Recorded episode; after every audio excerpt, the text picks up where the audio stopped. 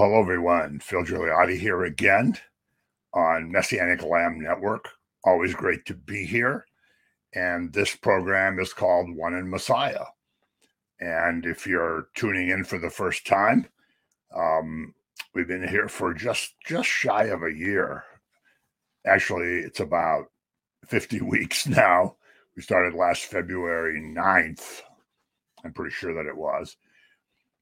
But um, what this ministry does is connects passages, concepts, teachings from the Tanakh and from the New Testament, the Brit Hadashah. Because after all, Yeshua himself said in John 5:39 that all the scriptures testify of him. Uh, basically, what he said in actuality was all the scrolls are about me. And the only scrolls that existed at the time, of course, were the Old Testament scrolls, the scrolls of the Tanakh, the Torah, the prophets, and the writings. And so all these things point to him. All these things are about him. And so it makes it very important to to study. You know, Paul tells Timothy, you study to show yourself approved. The scripture is the foundation and it completes the man or woman of God for every good work. And we're not going to do the Timothy letters today, but Paul tells Timothy the importance of the scriptures. And, uh, and since we're talking about Timothy, he also tells Timothy, You've studied the scriptures since your infancy. I don't know if he really meant infancy, but anyway, you've studied the scriptures since your infancy, and your grandmother and your mother I think grandmother was Eunice and his mother was Lois, but I always get those two mixed up. But and again, uh, Paul tells Timothy that it was great that he had studied all his life. So the question again that you have to ask yourself is what scriptures was Timothy studying? And of course, it was the Tanakh. Because as Paul writes that, of course, the New Testament hadn't been written. Parts of it were written floating around here and there, weren't put together till long afterwards. And so it's important to study, and it's important to study in the Tanakh, not just um, the sort of messianic prophecies and what I call the types and the foretellings and the prophetic writings and the shadows that prefigure Yeshua. But if everything throughout all of the scripture applies to people living in all different times. And when you think about it, here we are in the 21st century after Jesus, after Yeshua, 21st century. And nothing was added to the Old Testament after Malachi, which was about 400 BC.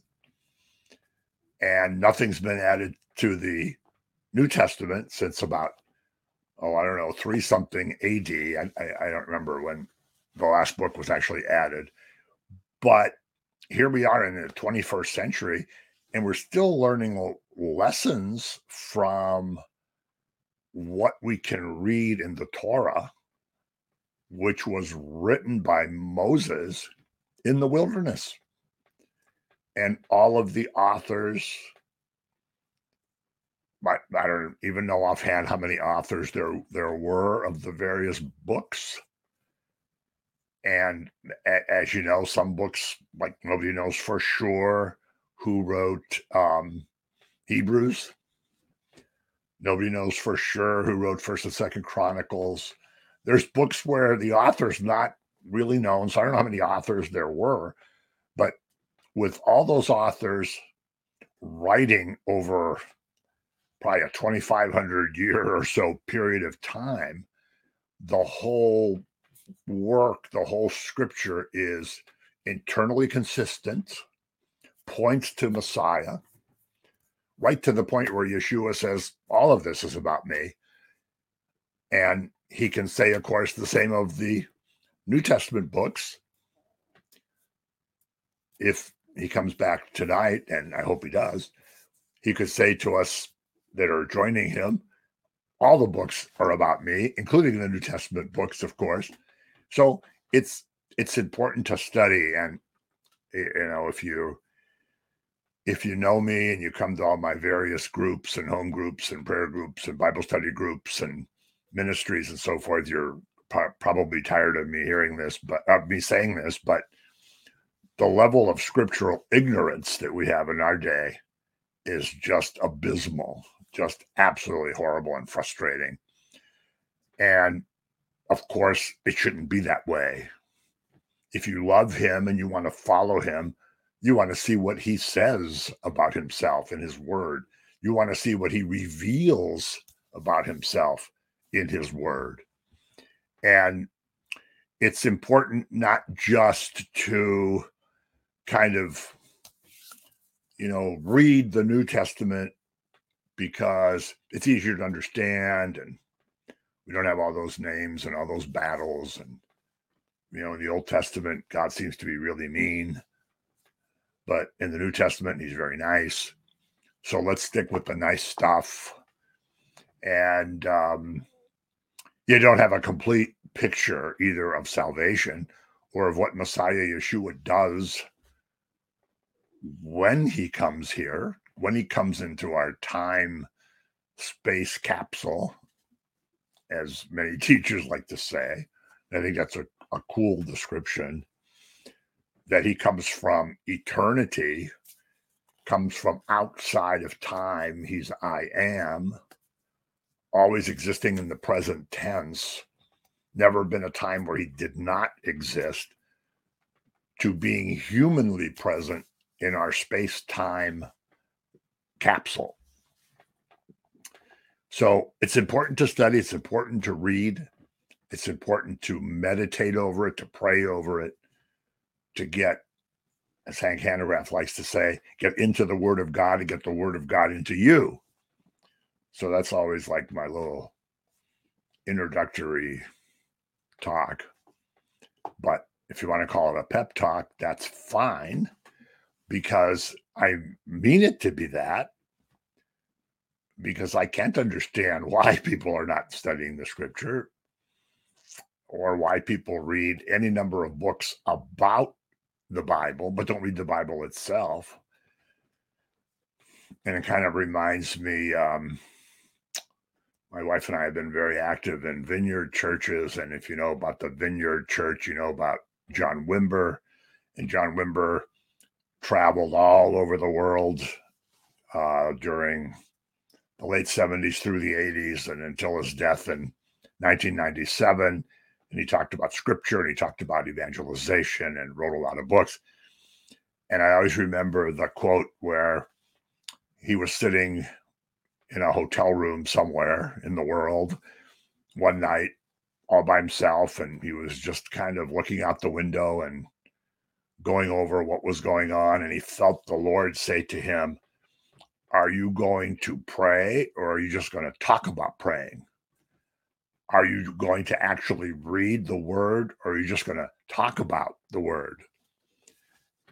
And he was very impacted by that. And it's, I think, a really good lesson for all of us, not just if you're a pastor, not just if you're an elder, not just if you're a bishop or not, whatever rank you have in the denomination you belong to. It's for everyone. And today we're going to go into a book that probably isn't really studied very much, but a passage that you all know very well. And it's the book of First Kings. Now, the scenery that you see behind me um, is a view from near the top of Mount Carmel in Galilee. Um, it's a really beautiful, beautiful, awesome place. And my wife and I have been there, and we you can actually drive a car to I, the, the peak of it. I mean, the very top of it there's a little place where you can just kind of sit and look out over this countryside. So I just found this picture but unfortunately, I am not there now. I am in greater greater Cleveland, Ohio. but I wish I was at the top of Mount Carmel. And it's just a beautiful site that looks over a big area of, of countryside. And uh, it's near the city of Haifa, and it's accessible from central Galilee as you drive toward the Mediterranean. It's actually very close to the Mediterranean. But we're going to get into a lesson that that has to do with this.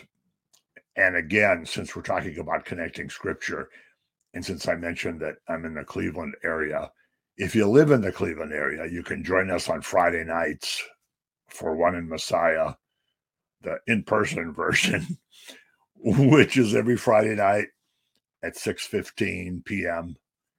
and we meet at 709 Brook Park Road, which is uh, Calvary Chapel of Cleveland Church. So if you get a chance to pop out, pop out there and visit with us or hang out for an hour and a half or so, that would be great.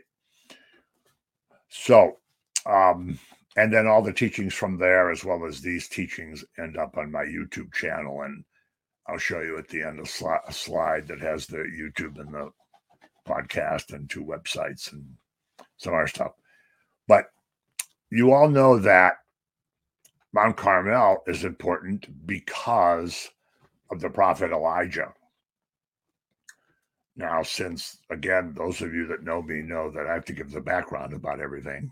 so, the quick background, of course, is the kingdom was divided after Solomon.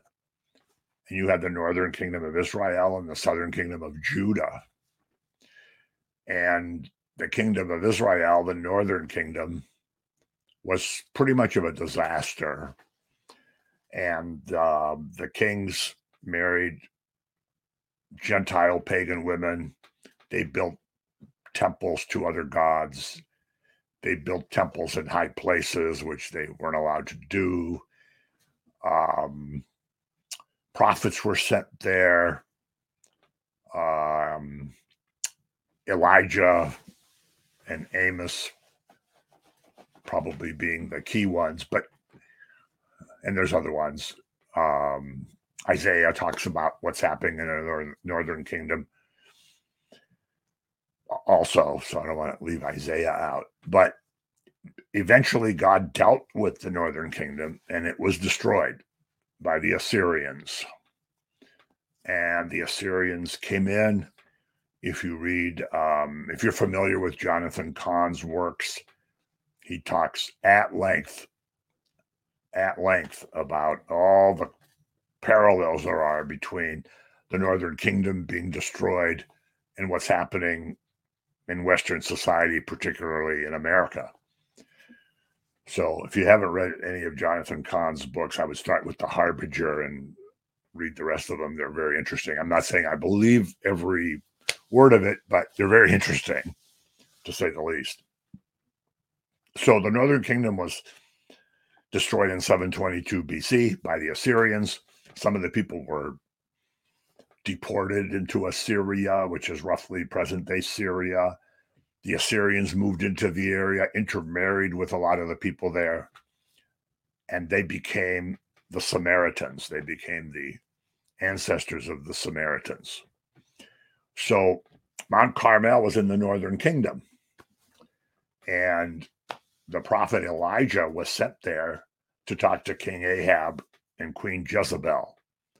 We're not going to put up every scripture and we're not going to talk about every word, but I, I assume that that um, you all know the story.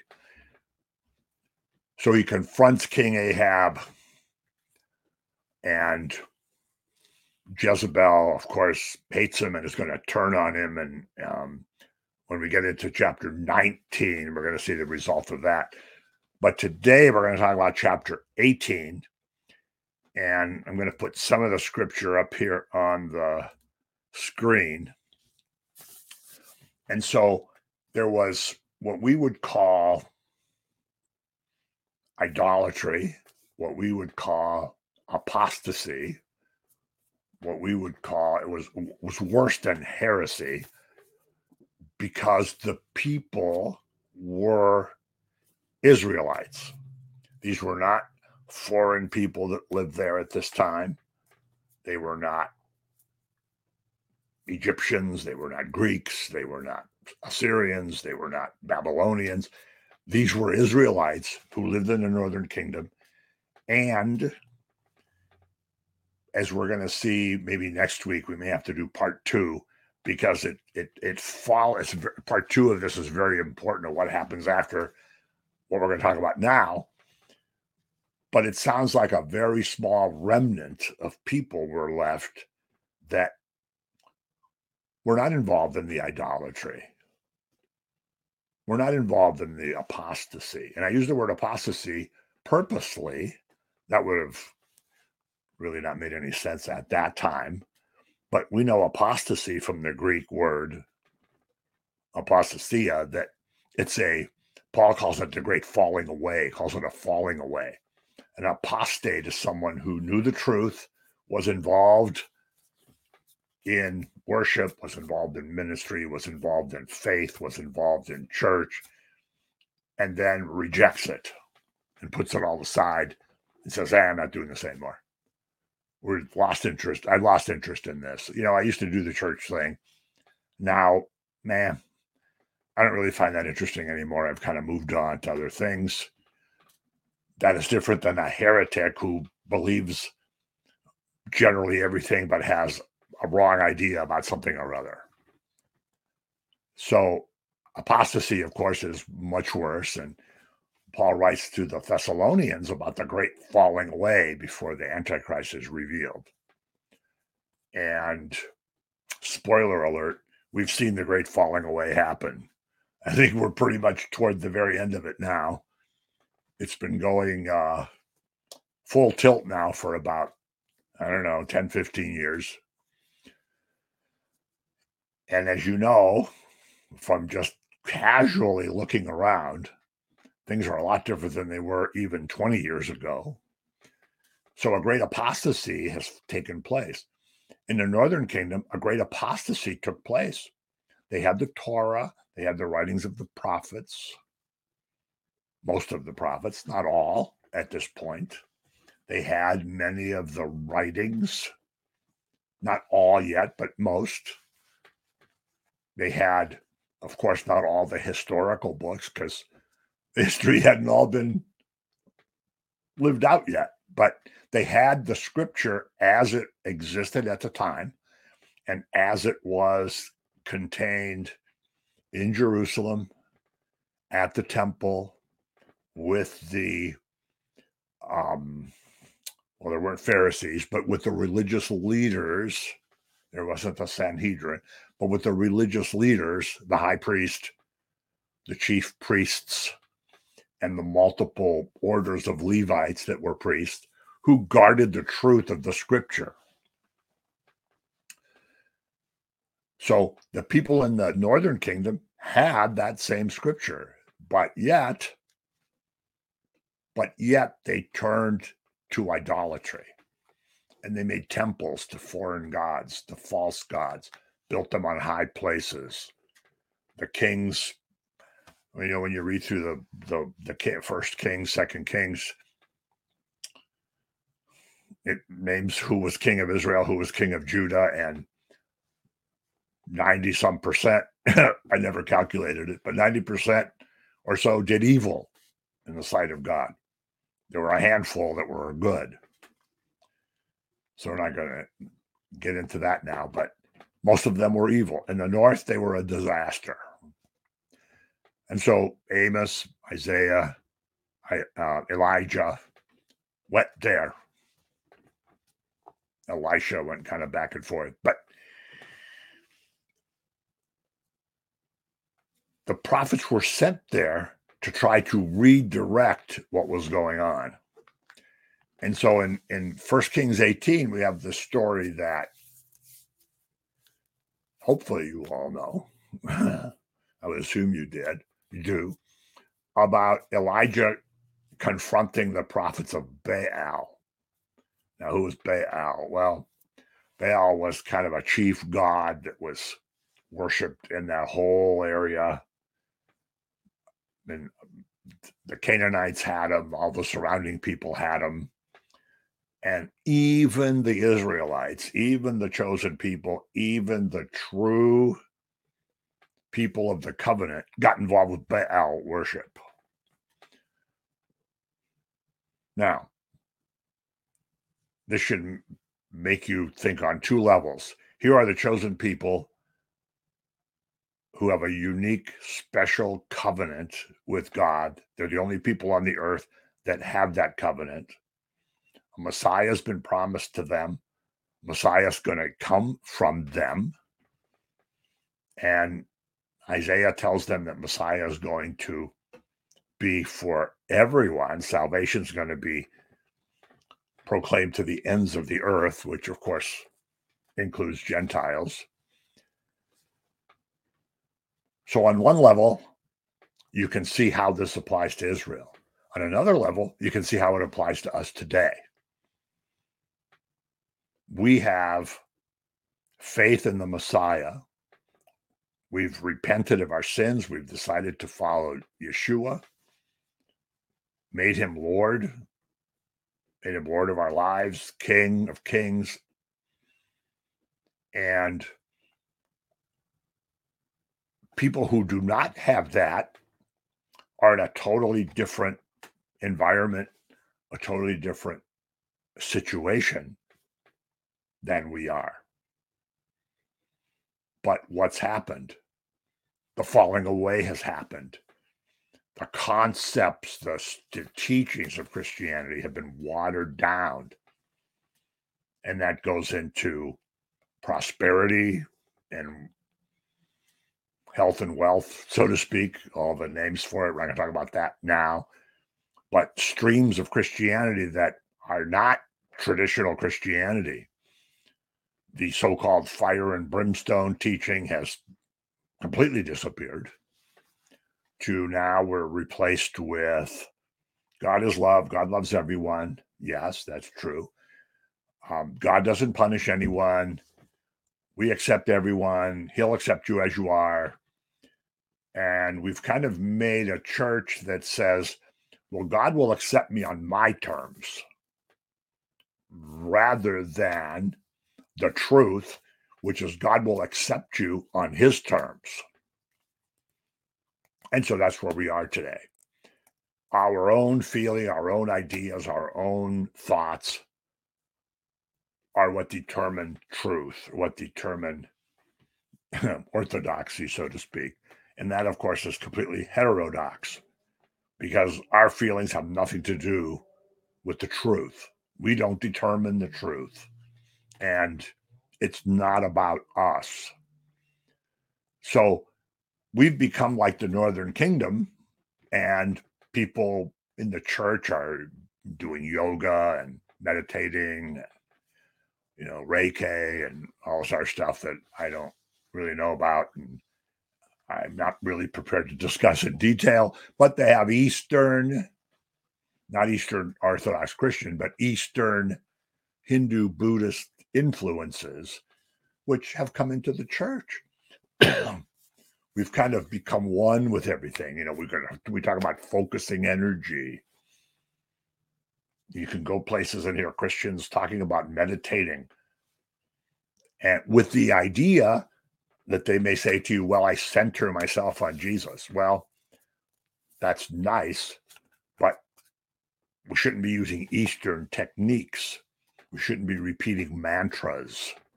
You know, Jesus himself said, don't say repetitive vain prayers like the pagans.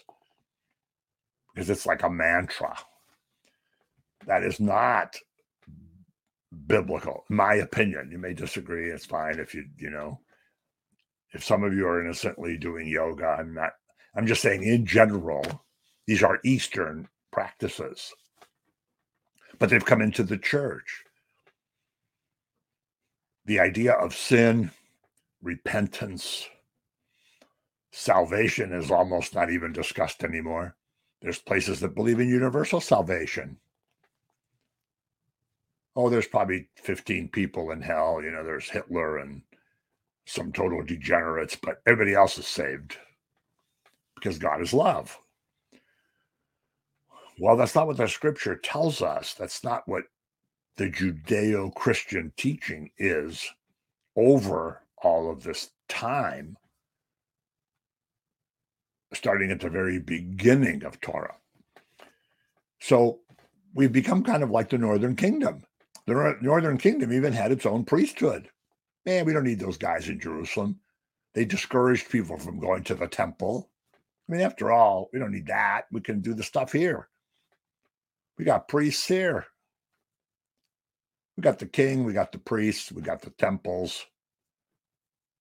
It's just as good as going to Jerusalem, totally violating everything that it says in Torah, everything that it said in the prophecies that existed at the time. And the church has been doing this too. And we don't need all that stuff. We've advanced now, we've evolved. You know, we, we're with it. And all that other stuff is like old fashioned thinking. We'll have some nice music. We'll have some light show. We'll have the the dry ice to make the carbon dioxide clouds and we'll some flashing lights, some great music. And then we'll do a nice teaching that uplifts everybody and says, I'm okay, you're okay. And, you know, let's go out there and have fun because everything's great, everything's awesome, you're awesome, we're all awesome. So have a nice week and we'll see you next week. And it's produced what I always call high five Jesus. When Jesus is my buddy, he's my friend. Yes, he is our friend. He even says, I'm your friend but we've come dangerously close to high five Jesus. And so, just like Elijah going into the northern kingdom, there are people that are concerned about this and that are now a remnant within the church. And no one goes to more churches than I do. And this remnant of people is within most of the denominations. I don't want to say all or most, but most of the denominations where there's like nucleus of Orthodox people that say, you know, we have to get back to real Christianity here. This easy Christianity of the, you know, 1980s, 1990s is a lot different than the Christianity of the year 33 to up to, I don't know, 1960 ish or so.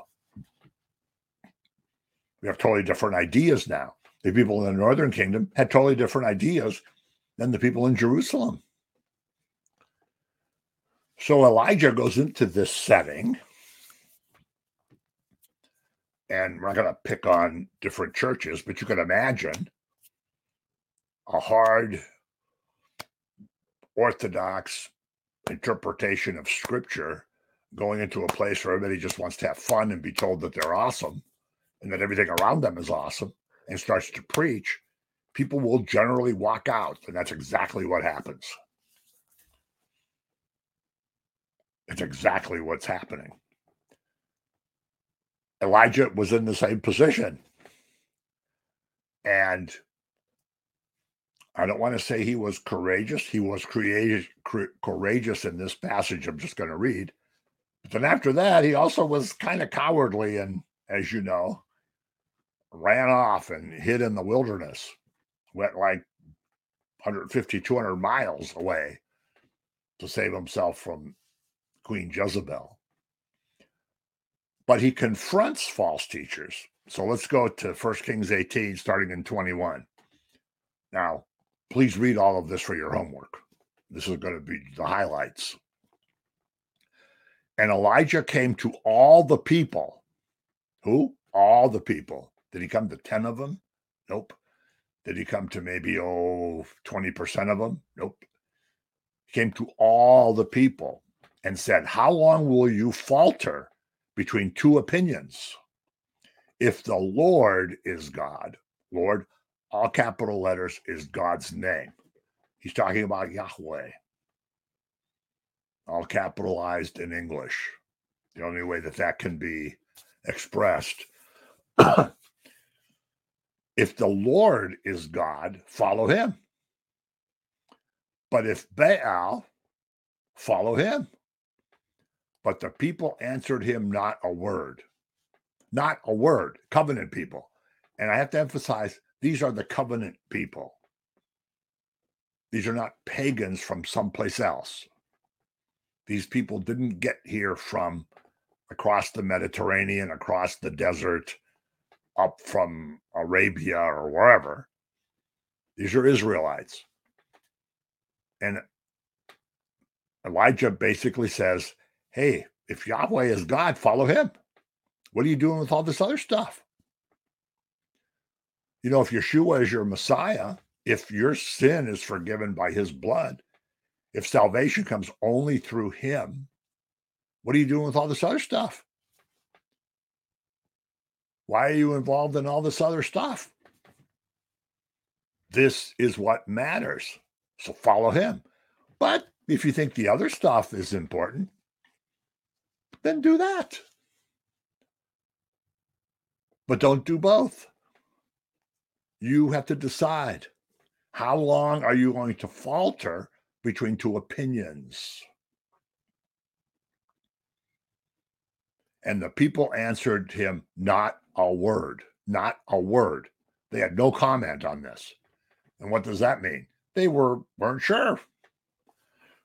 yeah, you know, we were really into the God stuff, but you know, I saw Baal priests and they did some pretty cool stuff. And, you know, I don't know.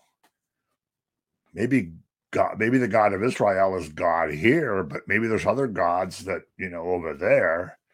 Maybe our God is just in charge of this area. And there's other gods in other areas. And, you know, maybe we ought to pay some attention to them. Because after all, some of their people have come here. Some of their women have married our kings, and they got some pretty good points. People are coming into Christian churches with all kinds of outside ideas.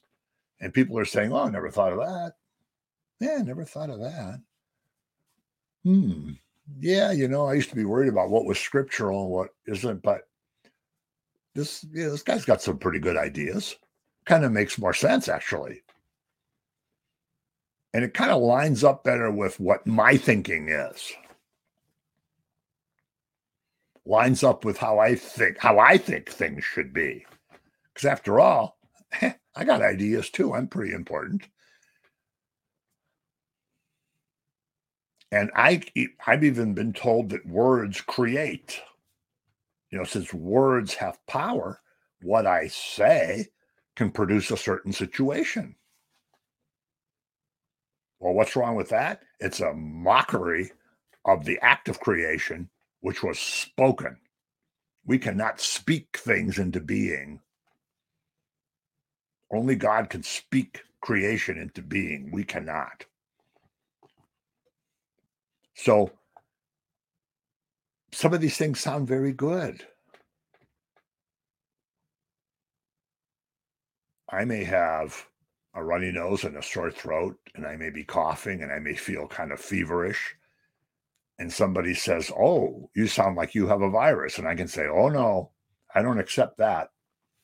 I don't accept that teaching. I don't accept that. I don't have a virus. Oh, okay. That doesn't change the fact that you have a virus. And that's kind of a corny example, but I hope you get the idea. So these people answered him not a word. Now, when these things happen in the Christian churches, people don't know enough scripture. They don't have enough foundation.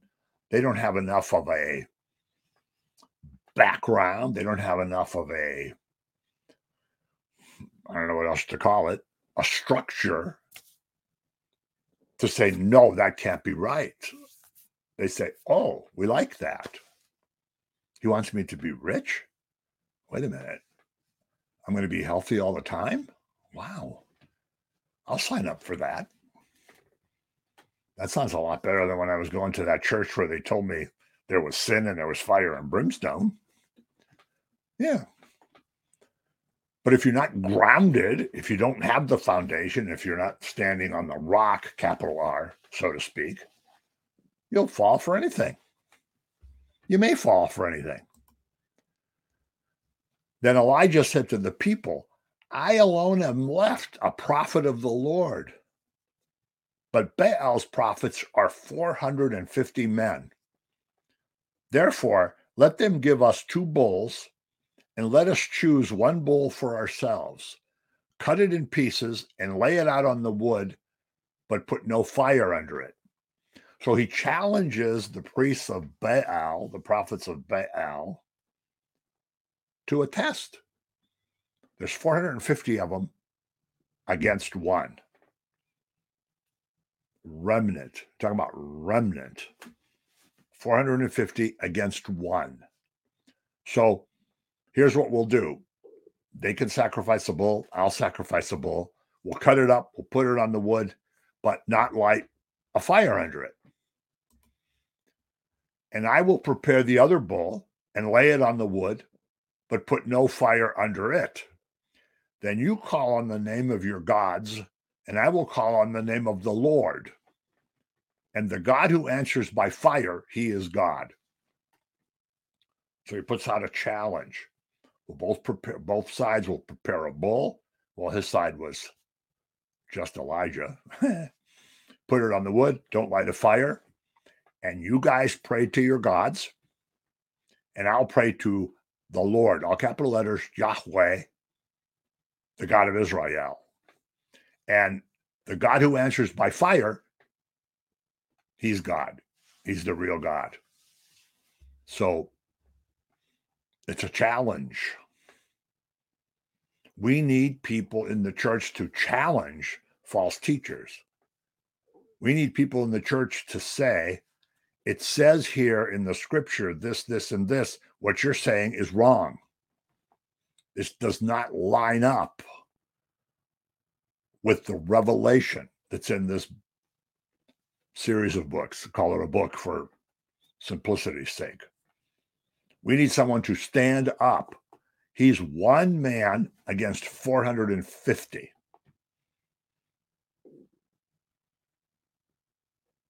We're supposed to be intimidated if two people talk against us. Even one person talk against us. He had 450 against him. And he's the one who issues the challenge. They didn't issue the challenge. These people in the whole area were under judgment and they had to be brought to repentance. You know, prophets came, prophets didn't just come to talk about when Messiah comes, here's what he's going to be like, here's what he's going to do, here's what's going to happen. They did that. They told us that he was going to be a suffering lamb, that he was going to be a lion, that he was going to come back, that he was going to be the judge of the world. They told us all about Messiah, but they also told people where they had departed from true teaching and what kind of a mess, so to speak, they were in now that they were under judgment and they had to be brought to repentance. And if you read the first few chapters of Jeremiah, oh, you really get you really get the full picture of that. So God has to get their attention because they've been lulled into any number of other things, including idolatry. Now you say, oh, well, you know, I don't worship Baal. I don't have any statues of any weird gods in my house. Well, I'm glad to hear that. And that may very well be true. But you still have idols. We still have idols. In Western society, comfort and wealth and kind of, you know, ease are the biggest idols. Money, power, greed, lust, all big idols. We may not have statues of these things, but they are idols. But God says in the scripture that everyone's mouth is going to be stopped by the law, actually. And their mouths are going to be stopped by Yeshua because kings are going to stand amazed and speechless when they see him. Amazed and speechless because he does not have competitors. There is none beside him. He does not have competitors.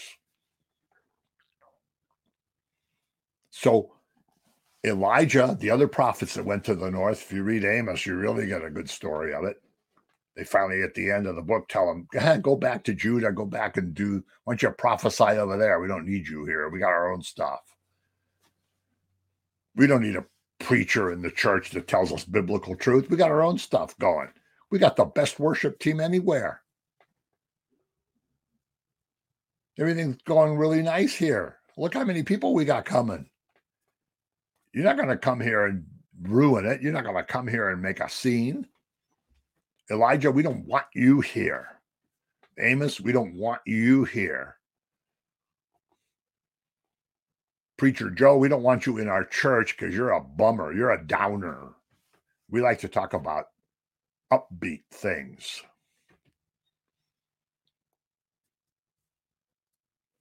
But eventually they're going to have their mouths stopped because they're they're not going to be competitors. These people had mixed worshiping God and Baal. Just like in the church now, we've mixed worshiping God with any number of things, any number of other pursuits.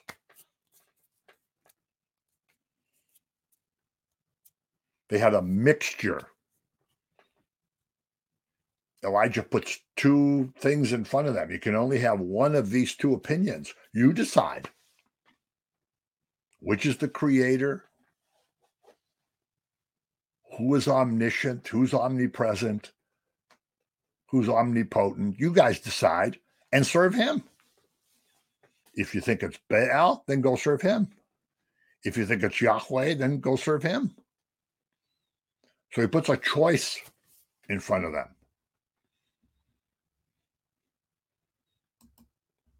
And in the church today, we see this, well, it's already unfolded. And it's unfolded to such an extent that the church is trying very hard, and I use church capital C for the body of Messiah.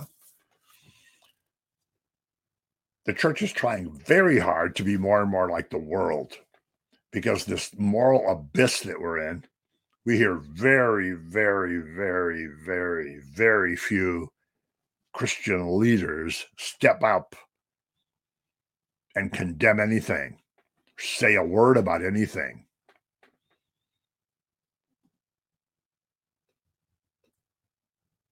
Everybody's afraid. We want everybody to like us. We don't want people to think we're weird. We're worried that you know people might cancel us. Well, Yeshua himself said, they're not going to like you because they hate me. They're going to hate you too.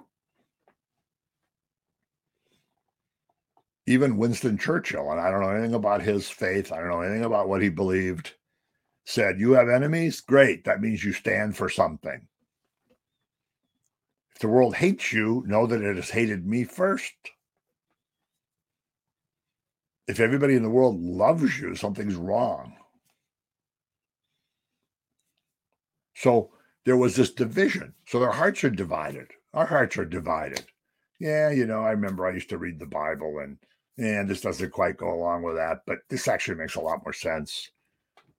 I want to be nice to everybody. I want to kind of accept everything. And I think everything will be cool. It'll all work out in the end. If we just do the best we can, it'll all work out in the end. So here's Elijah, one voice against 450 voices. Here we are. Maybe you're one voice and you got a couple hundred people at a church that don't agree with you.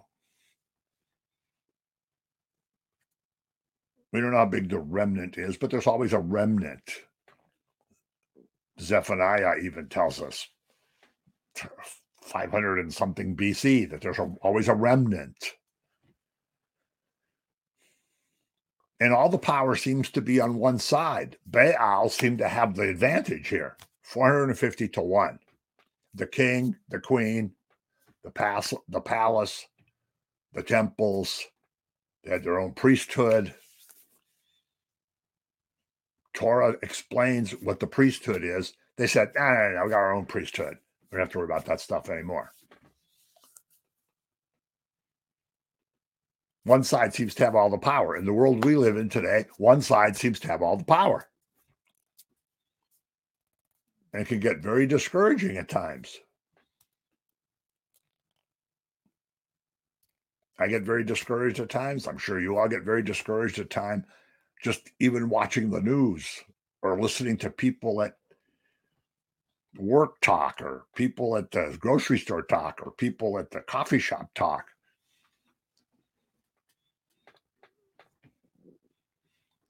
And here, these people that Elijah's confronting, they don't want to say. You know, people at the church may not want to say what they really think. In fact, they won't say what they really think, especially if they're confronted. Who do you think you are? This is my business. This is my private faith. I don't have to tell you anything. People may not even give an opinion, may not even be willing to discuss anything about it. So Elijah stands alone. The people in the remnant stand alone.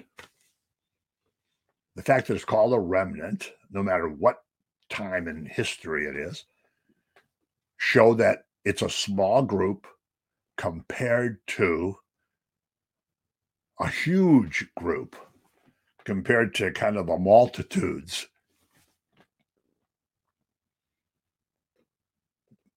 Now, Elijah is standing there in front of these 450 against these 450 because, of course, he has the power of God on his side.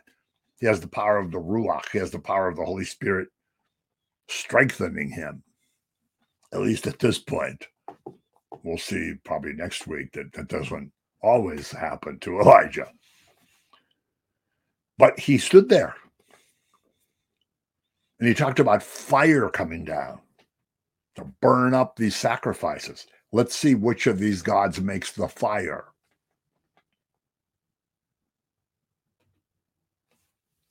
Fire.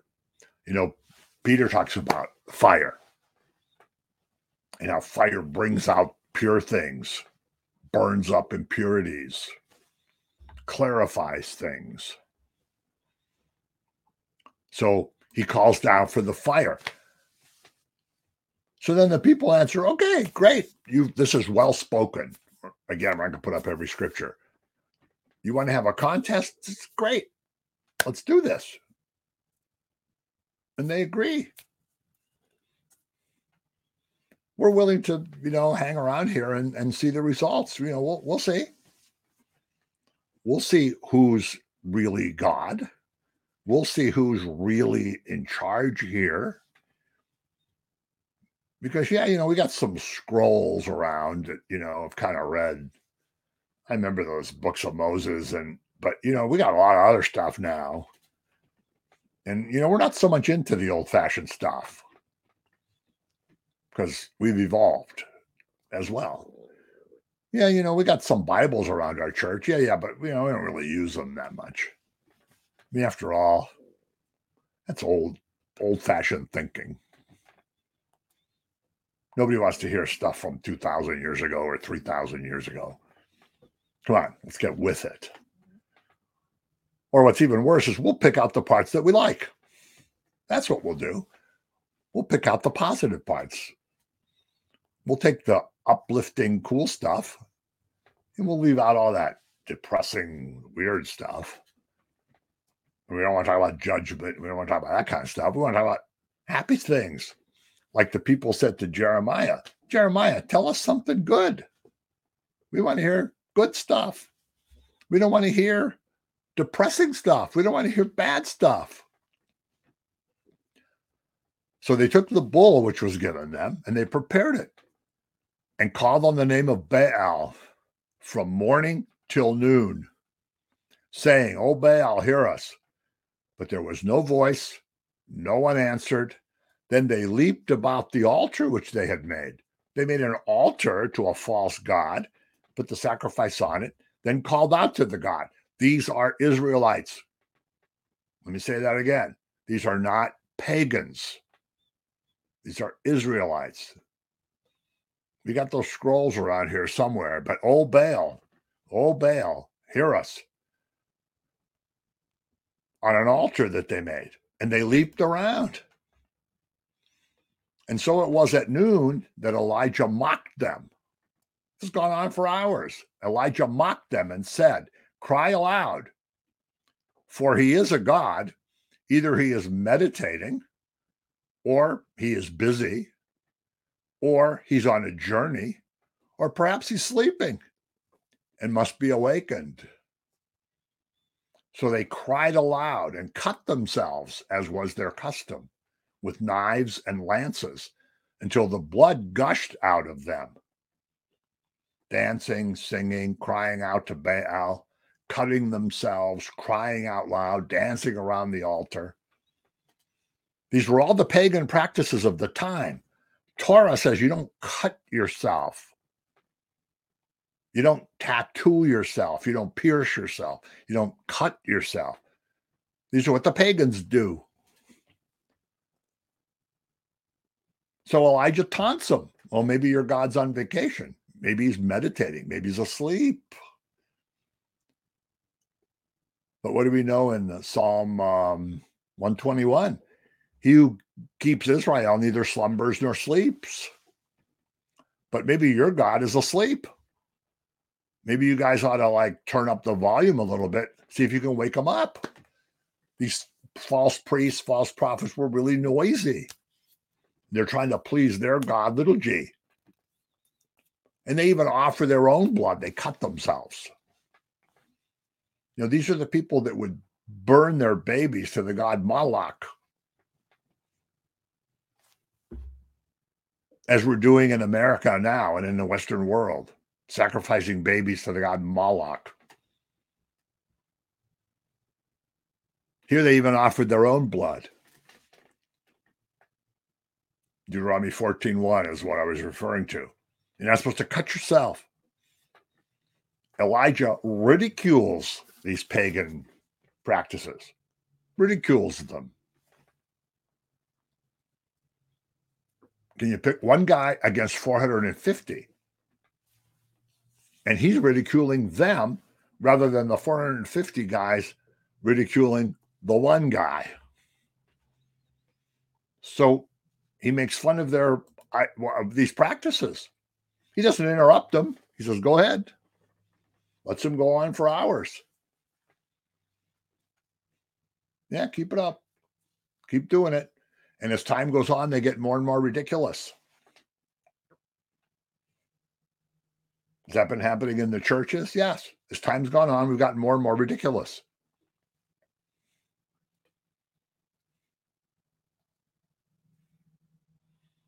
And again, these are the chosen people doing this. These are Israelites doing this. They're waiting for counterfeit miracles. But God, the true God, the God of Israel, is not going to let counterfeit miracles happen because these people are being taught a lesson. Then Elijah said to all the people, Come near to me. So all the people came near to him. And he repaired the altar of the Lord, which was broken down. And Elijah took 12 stones, according to the number of the tribes of the sons of Jacob, to whom the word of the Lord had come, saying, Israel shall be your name. There was an altar to God there that had been broken down. They made a false altar to a false God, the true altar to the true God had been broken down. So he repaired it. Took 12 stones to represent the tribes because the word had come through Jacob that he was now the father. He was Israel. 12 stones. is repeated so many times in Torah. So he repairs the altar that was there. He's not going to use the pagan altar that those other guys are dancing around and covering with blood.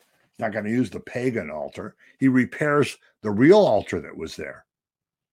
This would remind these people of what they had done there before, which was worship the true God. He wasn't introducing a new religion. He wasn't bringing in some foreign belief. He was restoring what they were supposed to have in their scripture, in the Tanakh as it existed up to that time. And you know that in the book of Revelation, Yeshua says the church at Ephesus has lost its first love. Well, these guys had really lost their first love to the point of worshiping a false God and destroying the true altar and building a false altar. Well, I know the time is almost up now. So I think we're going to probably continue this next week.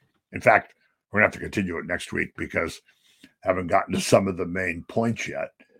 So keep this in mind. Keep in mind how how this applies to us, how this applies to the churches, how this applies to the world that we live in in 21st century Western culture, in 21st century America. Well, I've run out of time and I'm already over time, but go to search for my YouTube channel, which is One in Messiah Gift of Grace Ministries. Podcasts are under Dr. Phil slash Gift of Grace. You see the two websites there. So I hope you have an awesome week and be back with us again.